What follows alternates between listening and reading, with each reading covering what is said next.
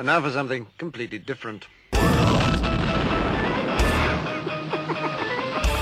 a rich man's world. Forget everything you've been told by others before. Get ready for the real deal, the full story, real talk about money, markets, life. Now, it's The Real Investment Show, presented by RIA Advisors.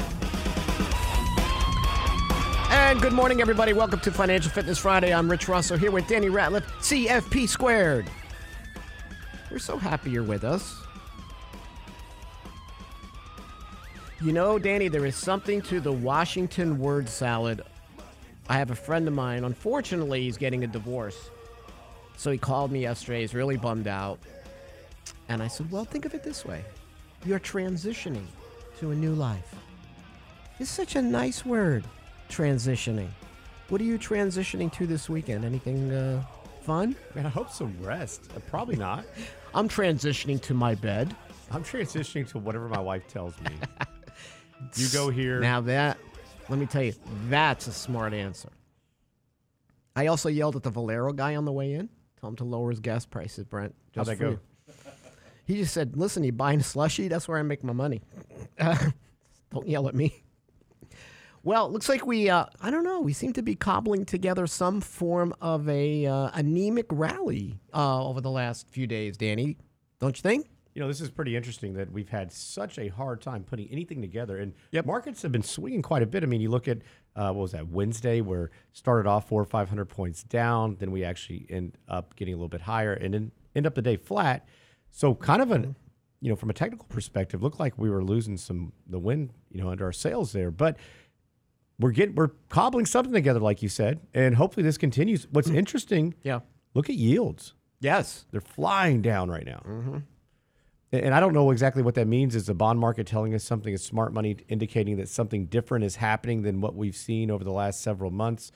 I, I don't. I don't know. I would suspect that we're going to continue to bounce around. And I was really. It's been interesting to listen to the Fed talk this week. You know, everybody's Oh. coming out, Yes. and I don't know. You know, it, it, in some instances, it seems like they're, you know, they're they're changing their tone maybe just a tad bit, or are they hunkering down for for more hikes? Well, I like how Powell finally, you know, he actually came out and said, uh, well, no, because he was asked point blank whether there was inflation before Putin. And he was like, nope, we've had inflation way before that. Yeah. Uh, so his answers seem to be straightforward, but I just don't see how they don't push us into recession to tame inflation. And frankly, they don't have much uh, in the you know many arrows in the quiver to do anything about food prices and gas prices.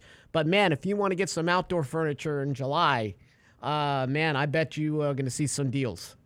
You're going to see some deflation in it and stuff you probably you know you you may want but you don't need. But the stuff you need, unfortunately. Uh, it takes more than the Fed to break that. Although I do expect we will see some demand destruction in um, gas prices. Well, it, uh, that is overall. interesting to watch. You know, you're like you mentioned. I think it's a really good point. It's the stuff that you want, you don't necessarily need, and we're seeing already that people are cutting back on the things they want to do. People want want to take trips, but you know, we're seeing more staycations. If you look at uh, Mm-hmm. VRBO numbers, those are actually declining. So people are saying, hey, maybe we don't take this trip. Maybe we hang tight. We stay at home. We do something around the area because gas prices are changing people's habits. Right, and it will inev- inevitably do that. Um, I've talked to just like you do, so many people that are saying, "Listen, we're only using one car. We're um, where we're shifting off, or we're getting all our errands done in one day." And uh, it's you know it's out of necessity. So there is going to be some demand destruction that is imminent. But again, um, we'll have to see where layoffs go. Obviously, Netflix is laying off 300. J.P. Morgan, I think, laid off a some part of their mortgage division, right? They did, or yep. refinancing division. So eventually, we're going to start to see um, layoffs happening. But yes, it's interesting to see where bond yields are going because I think the bond market's finally getting the hint that to really tame what we've got going on out there, we are going to need to put the brakes on the economy, and obviously we have been. Uh, but maybe this is a hard stop. But are, so are they implying essentially then that the brakes have been put on? Things are slowing, right? I mean, what do you expect here out of earnings season? I think that's what everybody's waiting for. You know, right now we're in this big kind of rebalance. People with investment policies, their mandates, must get back to their their holdings, right? So is that what's pushing the market up right now, or does the market actually feel better? It may just be just we've had so much destruction from a technical perspective. We were seeing a little bit of upside. Well, I think it also, in some ways, the f- and this is a little bit different than it's used to acting. And again, this is merely a guess that the Fed, in the market wants to hear a strong Fed. Yep. The market has lost confidence in the executive branch and in our monetary policy, or at least how it's communicated. So the fact that he is clear and this is his priority, you know, it might, it just might alleviate some of uh, what the what the market's concerned about. And to your point, we've we've we've created quite a bit of destruction across the board in assets. Look at what 401ks are down, right? What do Uh, say? Like three trillion dollars. Over three trillion, yeah, more, yeah, over three trillion. So, um, and again, just because you get a reflexive bounce here does not mean the selling is over. but here's going to be your time. This is your time, and hopefully, if this sticks, and it's nice to see the markets generally close on a higher note. Even though yesterday we pulled back a little bit, for the most part, the market was positive. It's going to be interesting to see how we close over the next week or two. But this is your opportunity to think about rebalancing and getting an allocation to the place you want it to be. That's a really good point. You may you know? not have the chance, right? If this is a bear market move, we know this is to fake you out. And That's right. for that next leg down. So, but you can have some recovery here. So don't be fooled. Remember how you felt. Get your get your allocation in the right order for you to sleep at night. And this is what what gives me a little bit of concern, right? Because people do get sucked back in, think, okay, maybe this is the bottom. Things are Mm-hmm. going to get better. We understand what the Fed's saying, and you know, let's get let's get more aggressive. And you know, speaking of that, with 401ks, I saw a stat that said I think it was like 76 percent of the money that's allocated to 401ks is all in stocks. Mm-hmm. And so you think about the people that are getting closer and closer to retirement, but that does make sense if you start to think about it with the um, Magical glide paths for target date magical glide paths. There you go.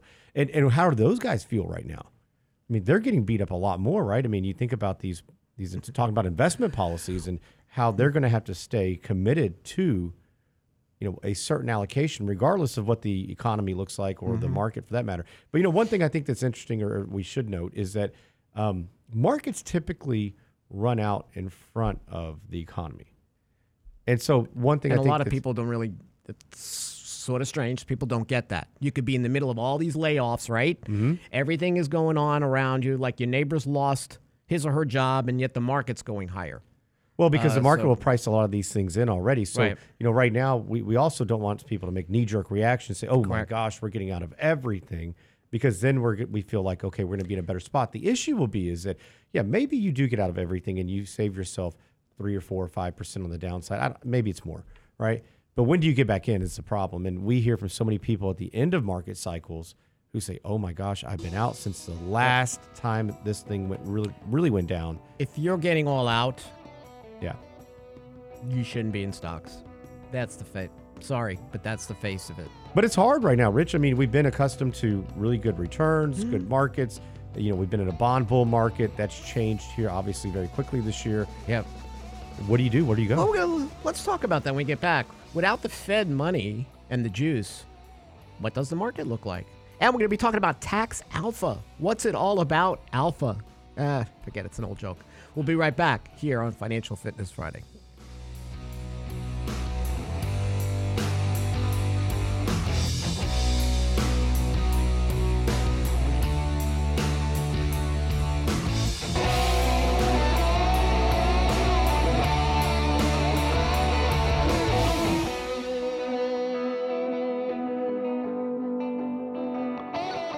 Get daily investment news you can use, delivered at the speed of the internet at realinvestmentadvice.com. Hurricane season is here, and along the Texas Gulf Coast, we know how to prepare. What we don't always know is which way the storm will go, and if a hurricane does come your way, whether your house will flood. Fortunately, you can get flood insurance. Unfortunately, flood insurance rates have skyrocketed. Don't be at risk. Let the specialists at RIA Insurance assess your needs and shop your coverage for the best rates possible. Another service from realinvestmentadvice.com. Click on the insurance tab, realinvestmentadvice.com. The Real Investment Show.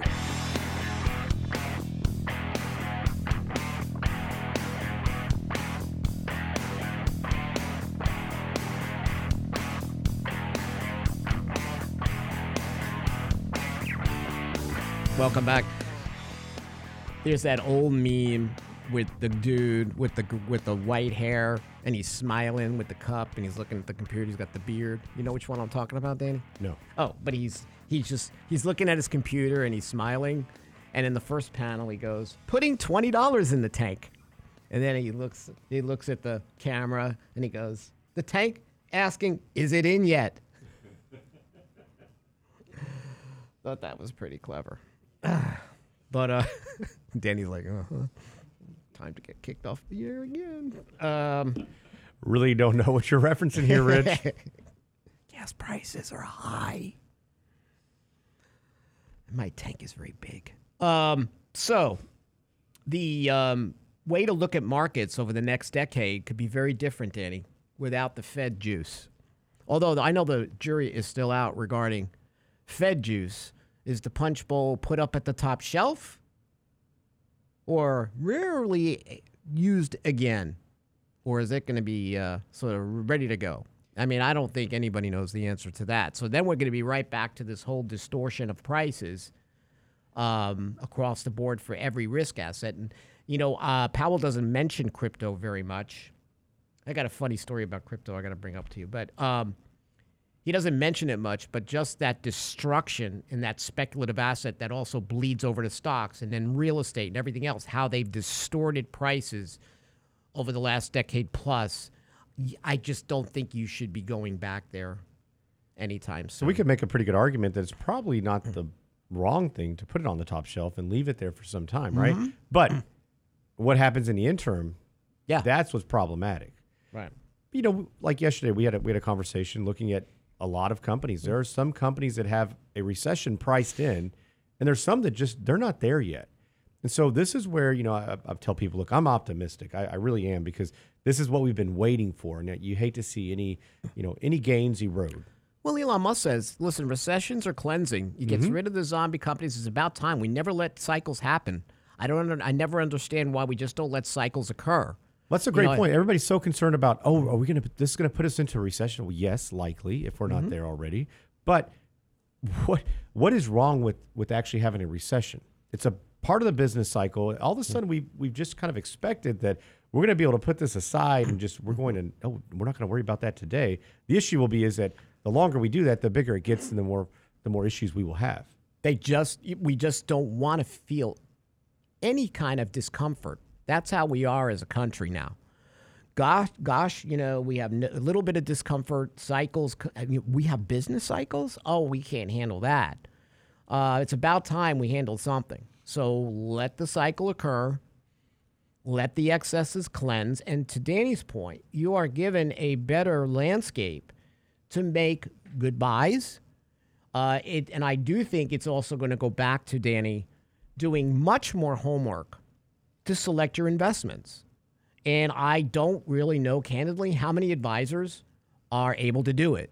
Uh, it's going to be back to old fashioned studying companies, cash flows, and so forth. You know, things that we're very, very comfortable with doing.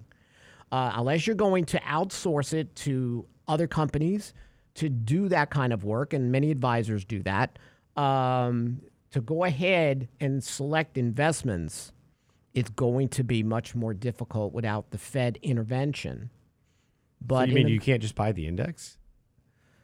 yeah, I don't know, but maybe I, I this is my own opinion. I think this passive stuff over the next ten years is going to fall out of favor.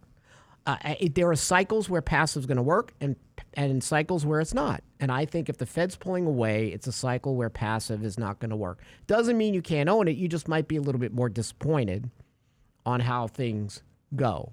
Well, I think this is a um, great opportunity to for uh, somebody who understands balance sheets, who understands fundamentals. And, and uh-huh. I know most people are like, "What? What is that?" Because it's been so long. We've, Right. we've traded on momentum and, and you mm-hmm. know Reddit boards and all these things that typically you just don't see, which give us that you know a little bit of a heartburn when you look at some of these things. But now we're getting back to where you're going to be able to look at balance sheets. You're going to be able to look at the the macroeconomics once again, and these things will matter. I want you, you know, I want you to go down in the bunker. And then when you, you know, then there's like the nuclear blast and you come out and all the trees are bare and there's, you don't recognize anything around you. That's what the Reddit boards, like Wall Street Bets looks like right now. When you go there, and Hello, see you the- just hear a big echo. Yeah, you just see the despondency and the memes and all this other stuff. It's people are shell shocked walking around in that board. It's uh, sort of, it's you know, not So speaking of boards, though, so uh, YouTube. So if you guys Yeah. Mm-hmm. haven't followed already, go to the Real Investment Show on YouTube. Um, question: So are passive funds no longer viable? I mean, uh, and I'm not saying they're Well, no, I don't think- probably not no longer viable, but there's probably more opportunity with either picking sectors right. or individual equities and, and looking. You know, I mean, this is where I get Or excited. maybe, uh, you know, they have active management within the indexes. Correct. Maybe you see, you know, let's put it this way: you just got to do more homework. It's not just going to be like let's set it and forget it. Mm-hmm. Now, it doesn't mean you're going to lose money. It just means that you might be disappointed versus trying to be opportunistic.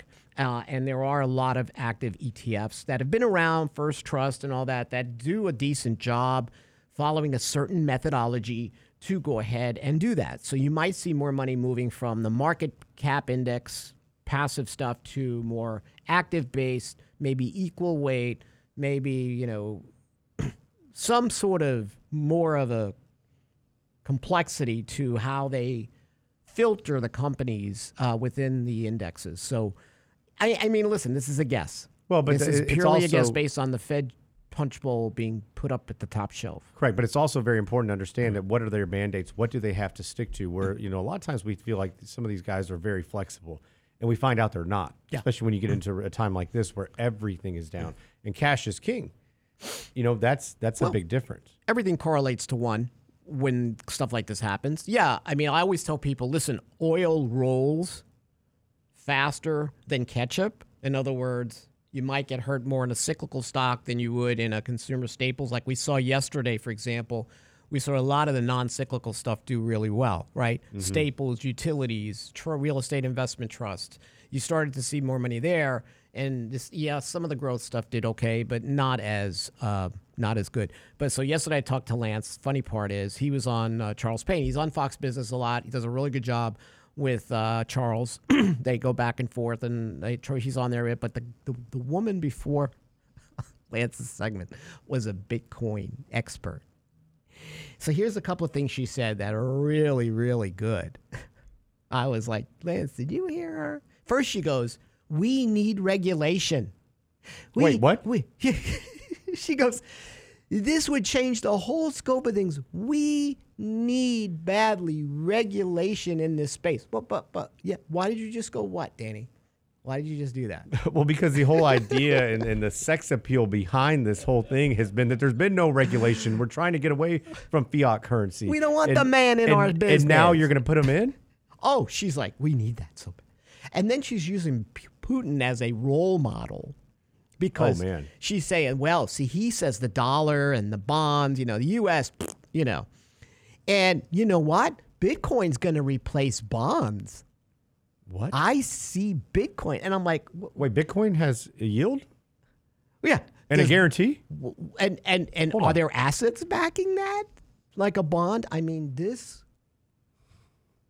Listen, you have pants older than this woman, okay?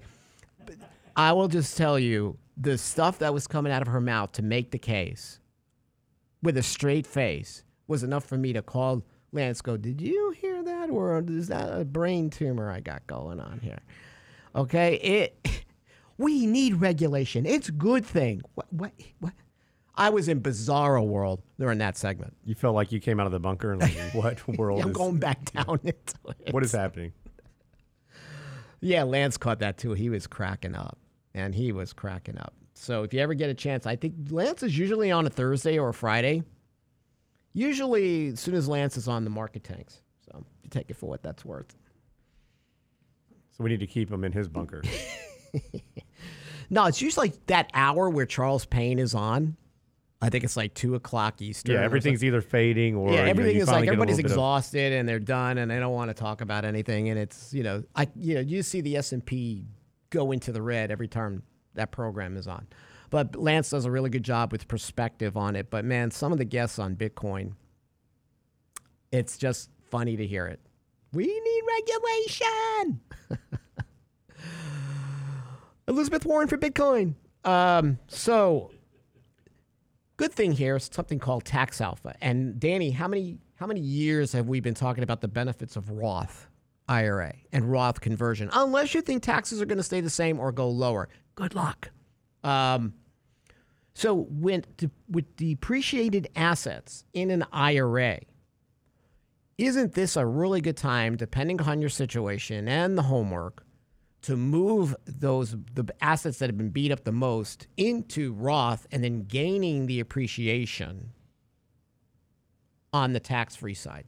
Yeah, Don't you think that's a smart idea? I, I do. I think we're getting there. You know, historically, this, this is something we like to do in the fourth quarter. We get a really good understanding as far as what your tax implications may be, and then we can make some moves. You know, barring knowing what th- what that is. And so I think that now we're having some assets that have been that have declined. So it's either you know we're getting into this area. Well, like you mentioned earlier, Rich, is this something where we get everybody pulled back in, and then we see another leg down, like most bear mm-hmm. markets? or is this something where things are going to get better? So it really depends on your view of what's going to happen here. But I think in the next several months, we're going to have a really nice opportunity to take depreciated assets, move them from the raw, or move them from the traditional IRA or 401k into a Roth, and let those assets grow. We have the wind at your back. I mean, that's going to be a really nice aspect. I think that's something we'll, we'll talk about when we get more. yeah, uh, we'll talk the other side about the break. this. If you want to do Roth conversions, surgical Roth conversions to maximize the tax bracket, this could be your year. We'll continue the discussion when we get back here on Financial Fitness Friday. We'll be right back.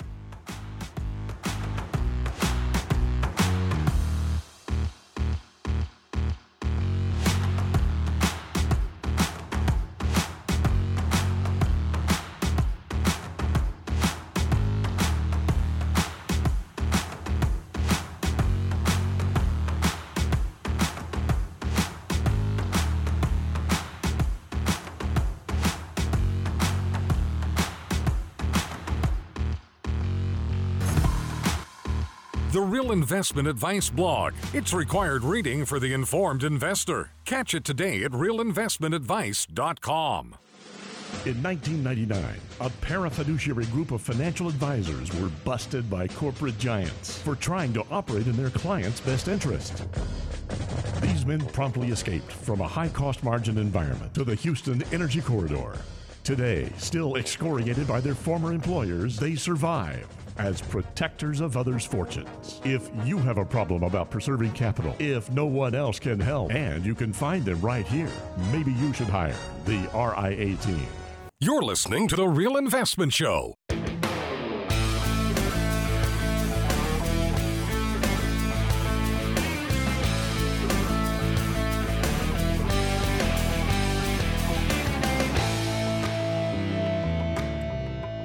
So if you look around the edges on YouTube, and we're on the YouTube channel, good morning everybody, uh, you'll see Brent's got a lava lamp behind him.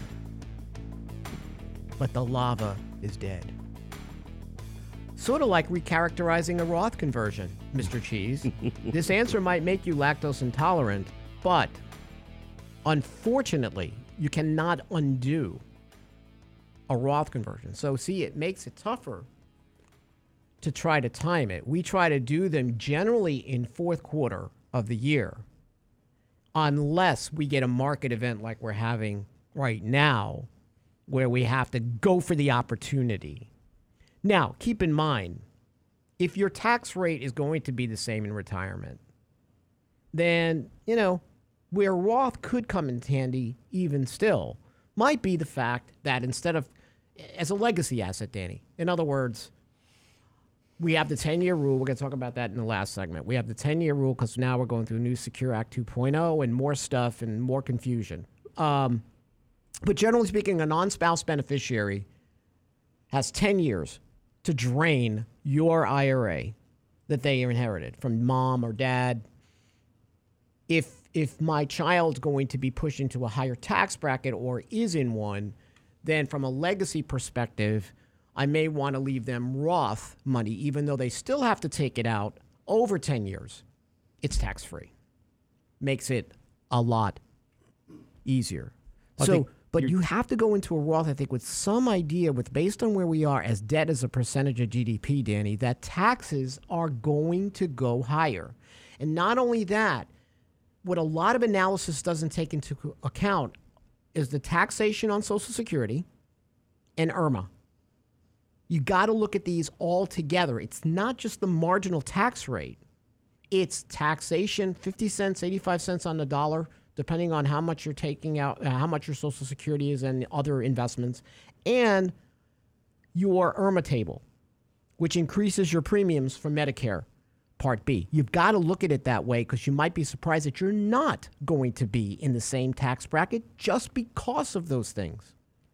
Well, that's the interesting thing. I mean, I, I visited with somebody this week, and it was like it was the first time they've heard this information because we're mm-hmm. still told and taught that we need to put everything pre-tax. We need to put everything in the 401k. Mm-hmm. That's where you need to put your funds in. Versus, okay, it needs to be a process, right? We need to have a a multiple step process here, where like we've always mentioned, the emergency fund, financial vulnerability cushion, and then start putting in and investing in these areas. But to your point, this is a really nice opportunity to be able to put some assets aside and especially with secure act 2.0 where you don't have that ability if you want if you have legacy intent meaning you want to give your heirs something. And you've stuffed all your money, like you've been told all the years, Correct. erroneously, to put it in pre-tax, that's right. Right? but now you have you have a couple other factors at, at hand right? So now you're gifting assets essentially when you pass but everything will be taxable within the next 10 years. Well where do most people inherit funds are IRA? they in the peak earnings years are No. they going to be taxed at higher rates Right, correct. I mean, these are all considerations that you know you need to kind of go down the rabbit hole here and start to think about. What's the impact? How far does my dollar actually go? And so we talk about frequently. You know, it's not just about managing money and markets, which is a very big part, obviously, but it's also the things that we can control, like these types of situations, Right. and and things you can do, these actions that you can actually take right now to keep more money in your pocket. That's one thing we can control. But you know, we have to take a gander here that hey, maybe maybe we see higher taxes. What happens then? I think the odds are greater for us to see higher taxes. And Danny, if it's not higher taxes out of your front pocket through marginal tax rate, I could see a lot of manipulation of the IRMAA tables, right? Based on the social safety nets, how much of our money goes into into things like this. Um, more taxation on Social Security. Who knows? Um, so the fact is, it's rare for someone to fall into the lowest tax bracket. Listen, it happens. We run the analysis, and Roth conversion's not going to work. What we will do then, and what I've done, Danny, is I will tell that person, listen, take out, here's your required minimum distribution. Take out enough from your next bracket into the next bracket because you're pretty much at the lowest bracket anyway. Move it to brokerage.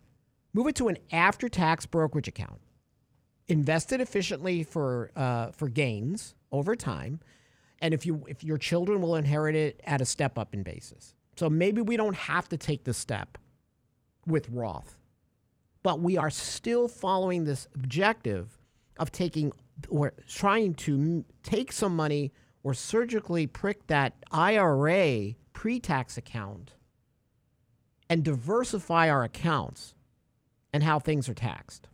Obviously, if capital gains are taxed as ordinary income, that's not going to matter either. Well, who knows? I haven't heard about that lately, but you know Well, that's, that- that- been, that's been floating around. Well, there's a lot Actually, of there's been a lot of stuff floating around, like tax taxes on money you haven't even realized, earnings you haven't even realized yet, which is an Well, like I feel like I'm in the implications with that- twilight zone of taxes with something like that. I mean, that. CPAs have to be licking their chops here because they've got to be really excited about this because it's another way to uh, to bill somebody. Can you imagine having to uh, essentially you're gonna have to get an appraisal every year on an asset, so Danny, right? let's say last year this was enacted. Yeah. And I had all these tech stocks, and I paid all these taxes on these unrealized gains, and I lost it all this year. What what do you think would have happened? What do you think the government would do? Would they say, "Oh, well, now Here's your you've got all these capital losses to No. but course but think not. about the but think about assets that aren't you know as easily trackable. Think about real estate. Think about Oh, that you have to private these equity. valuations all these things and that, Oh my gosh, they would have. Yeah, CPAs, valuation firms, Oh. they had to be like, please they were they Yeah. were they're lobbying for this by all means. gosh, I hope not, because then they're in that situation too. I mean, it's a terrible idea. Terrible. How does he?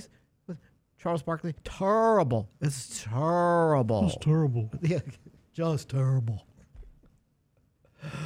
I like that Shaq commercial for the general. when he goes, I've walked in your shoes. Like he's got this little this woman he's walking with. He goes, You ever walked in someone else's shoes? And she he's ripped her shoes to shreds. That's such a funny commercial. I spent a lot of time on TV watching the television. I got no life. Okay.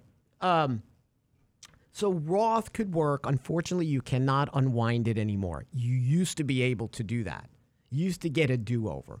And Danny, I don't even know why they took that away. What's I think that was dumb too. You should have at least one chance. It seems like they want to take away any flexibility that we have in the sense of, you know, making changes, right? Oh, you did this, now Yeah. you're stuck. And so what Rich is referring to is that historically we were mm-hmm. able to if you did if you did a rollover or excuse me, a Roth conversion. If you did a conversion and your CPA or you did your taxes said, "Oh man, I did a little bit too much. I can save some money if I take, let's say you do 50,000. You say, "You know what? I could take 20,000 back, put it back in the traditional IRA." Mm-hmm. and alleviate a lot of tax burden. Well, now Or- saying you're unable to do so. What if I, what about if I, you know, January was a good month mm-hmm. this year, right? And Yep. I and I did a conversion in January because I want to get it out of the way, and I took my tech stocks and I went ahead and I moved them mm-hmm. into Roth, and they lost twenty to forty percent.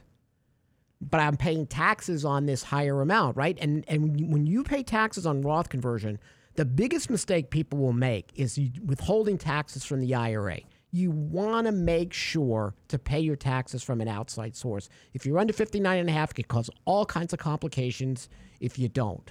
And it's just generally better to convert the whole amount. But now I do it in January. What a great chance I would have had, Danny, these few months to do it to get a do-over Yeah. and say, well, I moved fifty thousand, but now it's worth twenty five. Why? Why would I? Why do I want to pay taxes on fifty? I could pay it on twenty five, but they took it away. Well, that's why specifically we want to make sure that, and we've changed to do all typically Roth conversion distributions Right. in the fourth quarter. We have a better understanding on asset pricing. We have a better understanding as far as what your income may be. Mm-hmm. People get surprised with bonuses, deferred comp, things they don't think about or, or fail to mention. And then you think, oh my goodness, I'm glad we didn't do this right now. But you could be stuck in a situation where you did it early in the year, said you wanted to get it out of the way. Right. And, and you know, if you think you have the wind at your back, the market's going to do well, that's a great thing. Yeah, it could have worked for you, Yeah. right? It could have been that. Oh my gosh, I I, I moved fifty, and now it's worth seventy five. Yeah, we can be an armchair quarterback really yeah, easily. oh, oh, oh, yeah, all the time. But that's why we do wait, generally speaking, for the fourth quarter to do Roth conversion. But when you get a market derail, an event like we've had, this is a really good time to at least crunch the numbers and um, absolutely um, look at it. I think it's definitely um, a good idea to do so. Hey, I got a great email last night Okay. from my online savings bank. Oh, yeah. Congratulations, your rate is going up. I had one of those this week as well. Did you? I did. You I didn't get it from Chase or Bank of America in your brick and mortar bank, Oh, no. but you are getting it.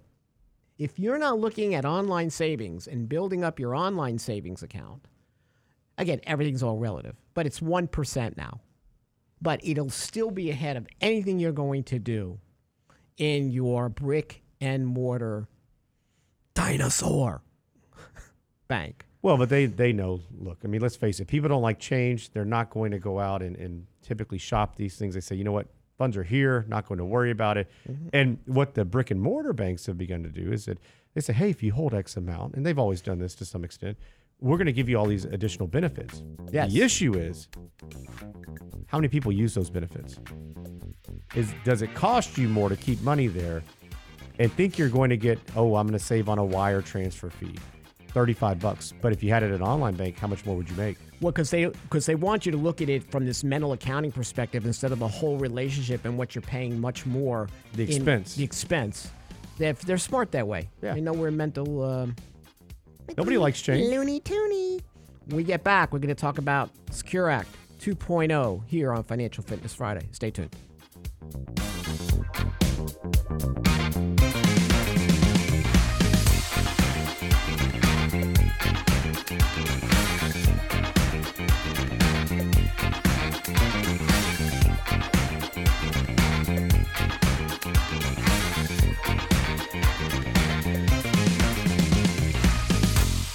Get daily investment news you can use, delivered at the speed of the internet at realinvestmentadvice.com. Hurricane season is here, and along the Texas Gulf Coast, we know how to prepare. What we don't always know is which way the storm will go, and if a hurricane does come your way, whether your house will flood. Fortunately, you can get flood insurance. Unfortunately, flood insurance rates have skyrocketed. Don't be at risk. Let the specialists at RIA Insurance assess your needs and shop your coverage for the best rates possible. Another service from realinvestmentadvice.com. Click on the insurance tab, realinvestmentadvice.com. The Real Investment Show.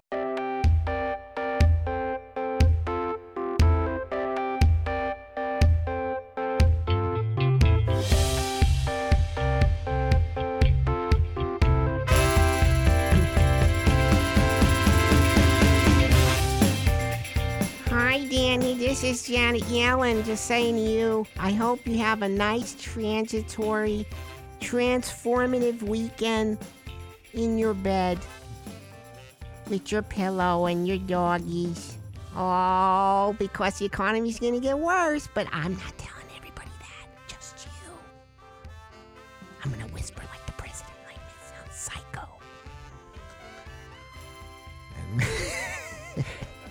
Man, I thought Janet Yellen slept in this morning. Evidently, thanks for joining us. So that was great. I'll Always be back. a pleasure to have you. because uh, uh, Brent left this this funny on my uh, on the on the desktop here. Sometimes I talk to myself and we both laugh. Yes, but you got to use different voices.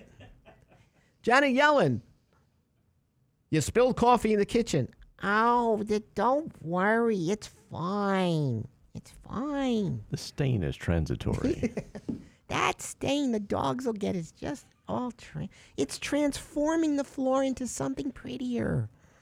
So um, we are going to be looking at yet another iteration of Secure Act 2.0.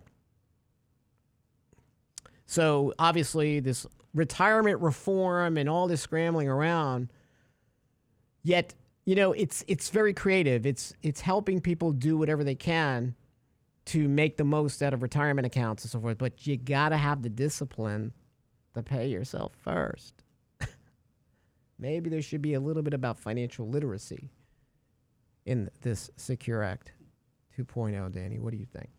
Well, I think there should be always be a lot more um, attention put towards financial literacy. Unfortunately, we're seeing that that's just been on the back burner, and we we do all these or or throw, float out all these different ideas and plans, and the problem is that one, they don't do a very good job of articulating them.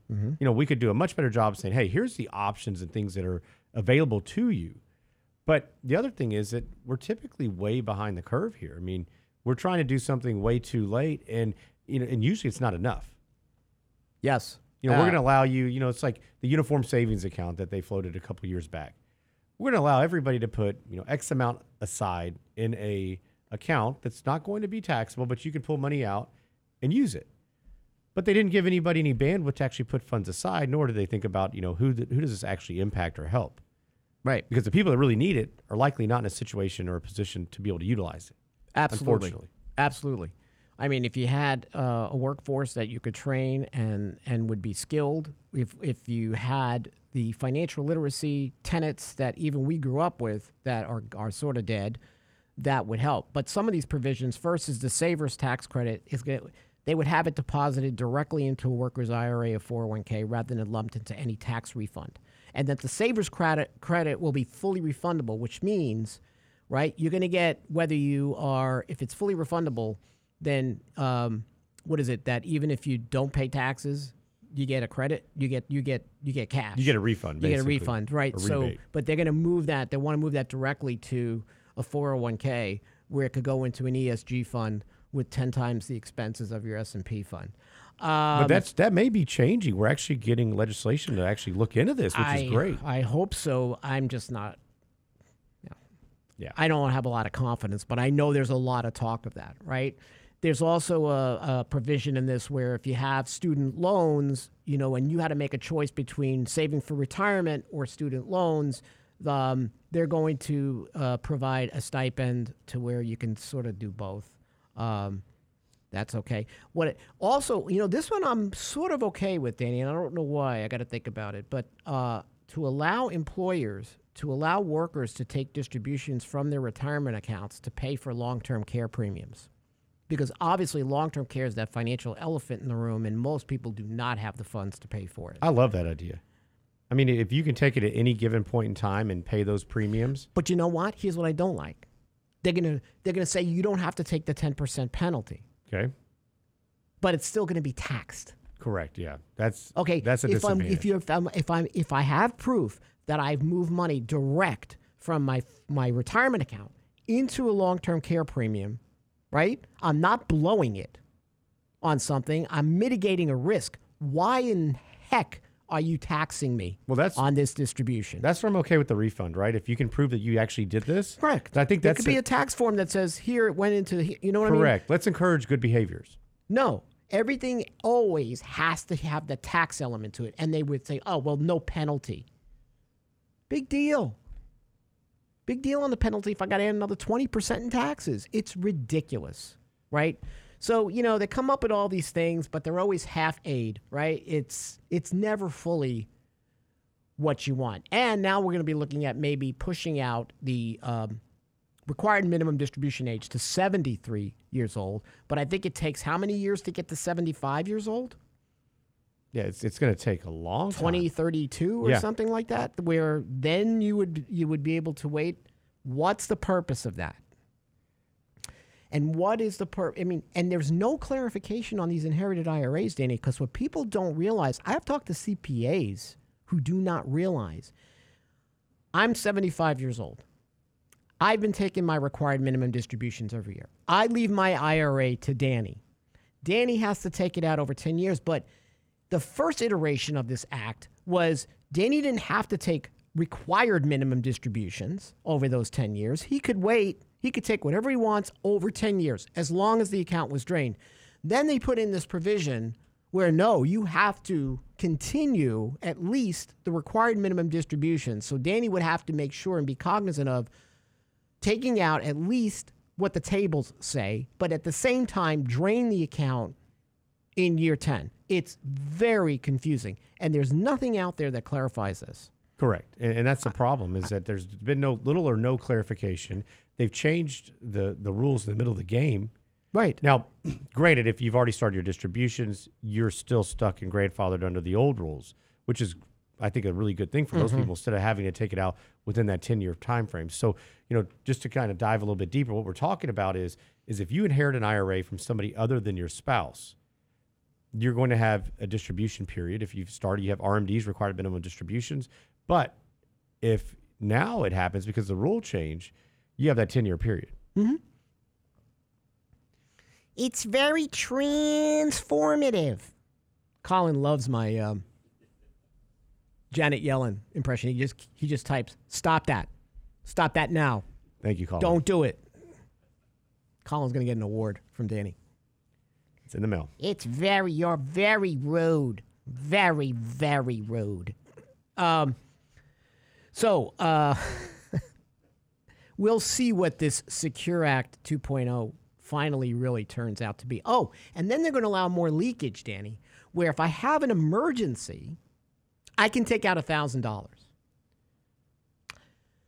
So if I have it, and this happened a lot during 2008 and 9, right? Mm-hmm. I was pressing everybody.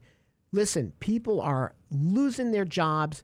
They take money out of their IRA. It's another punch in the gut because they're getting hit with taxes and penalties. If I am out of work and I can't even tap this darn thing tax free, at least do this for the financial crisis. Make it completely tax free to draw Correct. money out of did. your. Uh, yeah, eventually.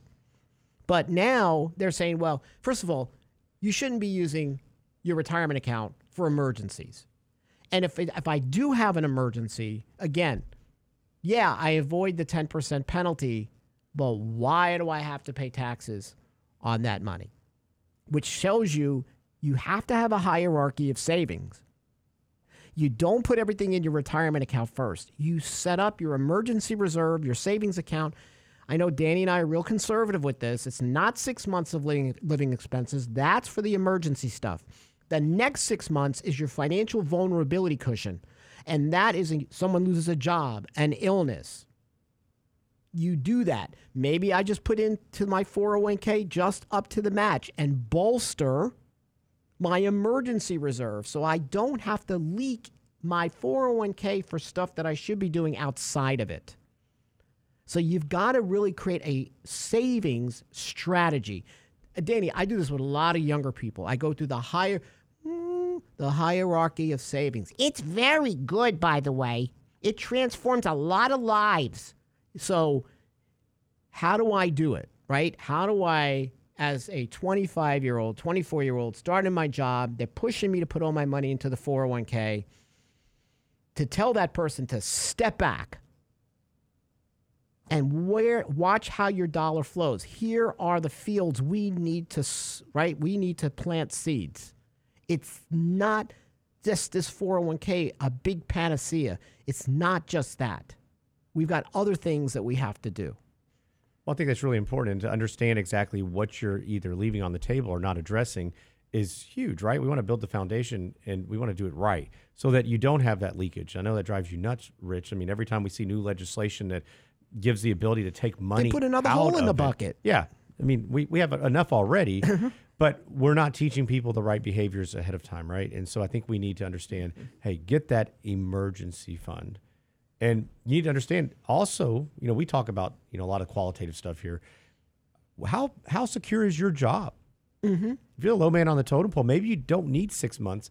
Maybe you need 12. Mm-hmm. You know, if you're, we talk about if you're a tenured professor, yeah, you probably don't need as much as somebody who's in sales or But somebody wouldn't it just be started. nice to know? Yes, I understand. But wouldn't it be nice, Danny, like something you need to help a relative or something out that you do have the next six months, regardless? But yes, if you have fluctuating cash flows, you may look at that hierarchy of savings. So, I want me to do Elizabeth Warren uh, imitation. How's that? Thanks, guys. I'm gone.